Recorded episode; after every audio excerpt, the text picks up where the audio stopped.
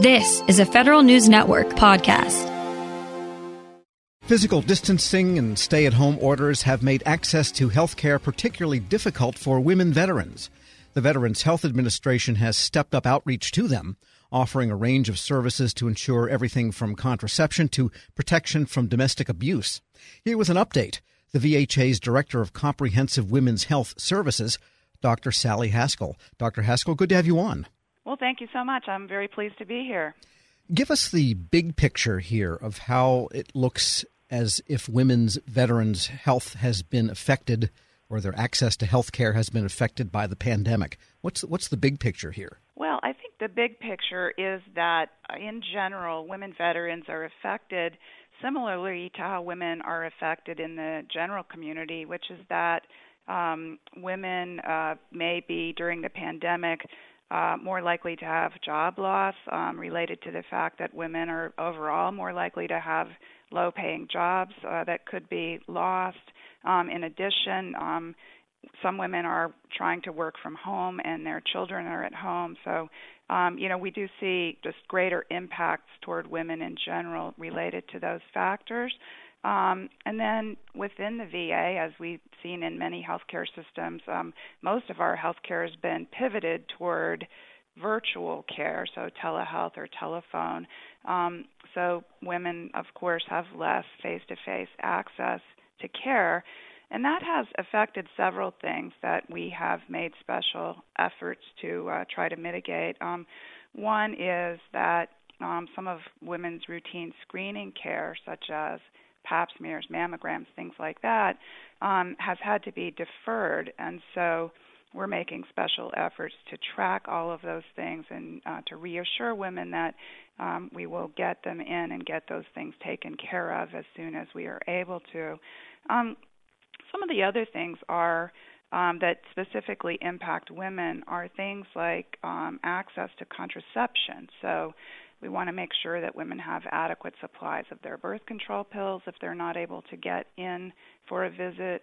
Um, and then other types of contraception, such as if someone needed an IUD placed or something like that, we want to make sure that um, you know we make arrangements for that. Or if they're using something like an injectable contraception, there's something that some women use called Depo-Provera that um, they they would receive an injection every three months. And uh so if they can't come in for that um we've had to make sure that we make arrangements for how how they would get that. If they're not able to come in for a routine visit that could be something like mailing it out um or having them come for a drive through visit.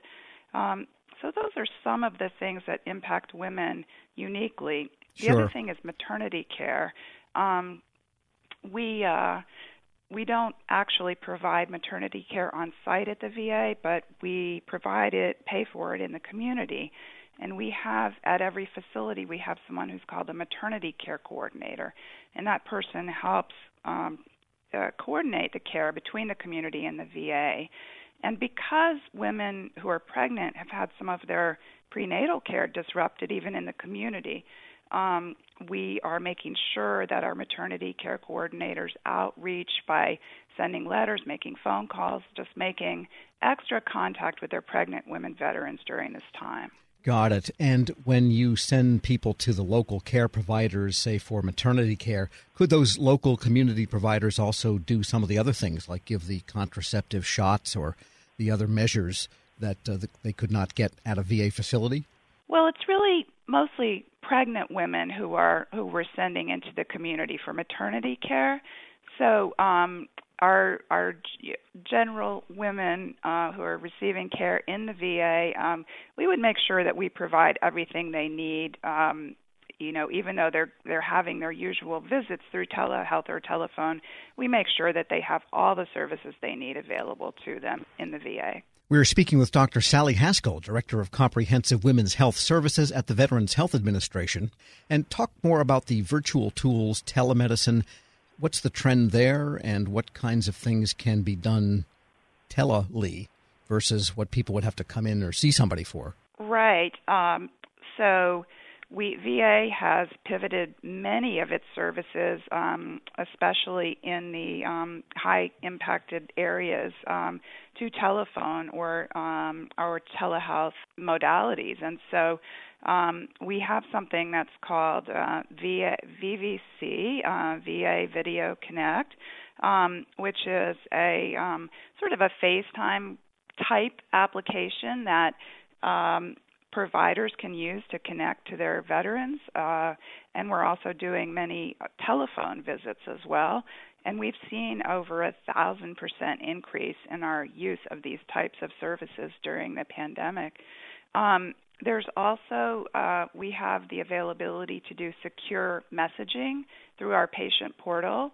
Um, and uh, so our veterans can send a secure email to their provider um, or to their um, team, their healthcare team, and uh, you know get get a, a response uh, directly from their provider or team through through that. And so one, um, we have a lot of virtual tools available. Yeah. And one of the early warnings, I guess, when this whole pandemic kind of hit the nation was the potential for an increase in domestic violence as a result of people being stuck at home together, I guess, or intimate partner violence. Has that been the case for women veterans? Do you track that kind of thing? And what can be done to mitigate that potential situation? Right. Um, well, we do track it, but it's really too early to know for sure. We've only heard some anecdotal reports thus far, so we don't have national data yet to know if we've had an increase. Um, but what we have been doing is preparing our um, local facilities, our staff. Um, we do have uh, intimate partner violence coordinators at all of our facilities, and we've made sure that they're aware of this risk. Um, and we are um, working hard to um, not only screen our women veterans, um, but also to provide resources to um, all of our um, our providers and staff at our facilities to be able to um, assist women veterans should these things occur.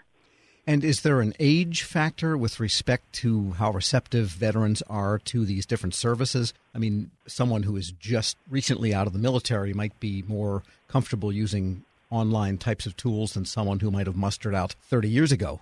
Right. You know, it's it's really amazing, and um, we really have seen veterans of all ages, um, you know, taking up these types of te- technologies.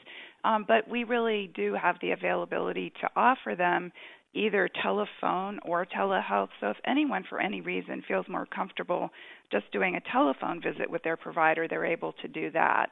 Um, but you know, I can say personally, I I still have a practice, and um, many of my older women veterans have been perfectly willing to do the video as well. So um, it really has worked out great, and it's very simple to use. Sure. And if someone is not so technically savvy, can, under the privacy laws and what are good practices in medicine, have a third party, say a daughter or a neighbor or something, help them? Therefore, they would be present for that session. Is that kosher?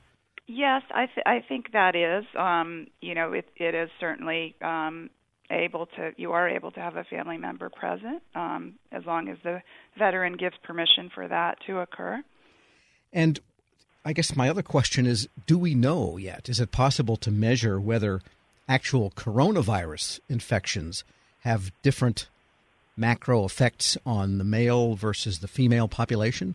Well, I don't think we have any evidence right now within the VA for um, you know different effects of the virus. I you know um, certainly in the general population we've we've all heard these reports of um, men being more heavily impacted than women. Um, what I can say in the VA so far is that um, you know we've seen about uh, equal rates. Uh, of positive infection, uh, positive testing among men and women. I think it's really too early to say anything about mortality rates, uh, but um, so uh, in the VA so far we have not seen any differences. Dr. Sally Haskell is Director of Comprehensive Women's Health Services at the Veterans Health Administration. Thanks so much for joining me. Okay, thank you very much. It was a pleasure to be here. We'll post this interview at federalnewsnetwork.com slash Federal Drive. Hear the Federal Drive on your schedule. Subscribe at Apple Podcasts or Podcast One. Pop quiz. What can you buy for $3.99? Not a latte, but for less than the cost of a cup of coffee, you can get all your favorite music ad free. While other streaming services jack up their prices, Live One's membership is only $3.99 per month, and you can lock in that price for a full year. Join now to get the best deal in music with zero ads, unlimited skips, and maximum audio quality. Get the music you love at a price that fits into your budget with Live One Plus. Check out liveone.com slash bestmusic for details.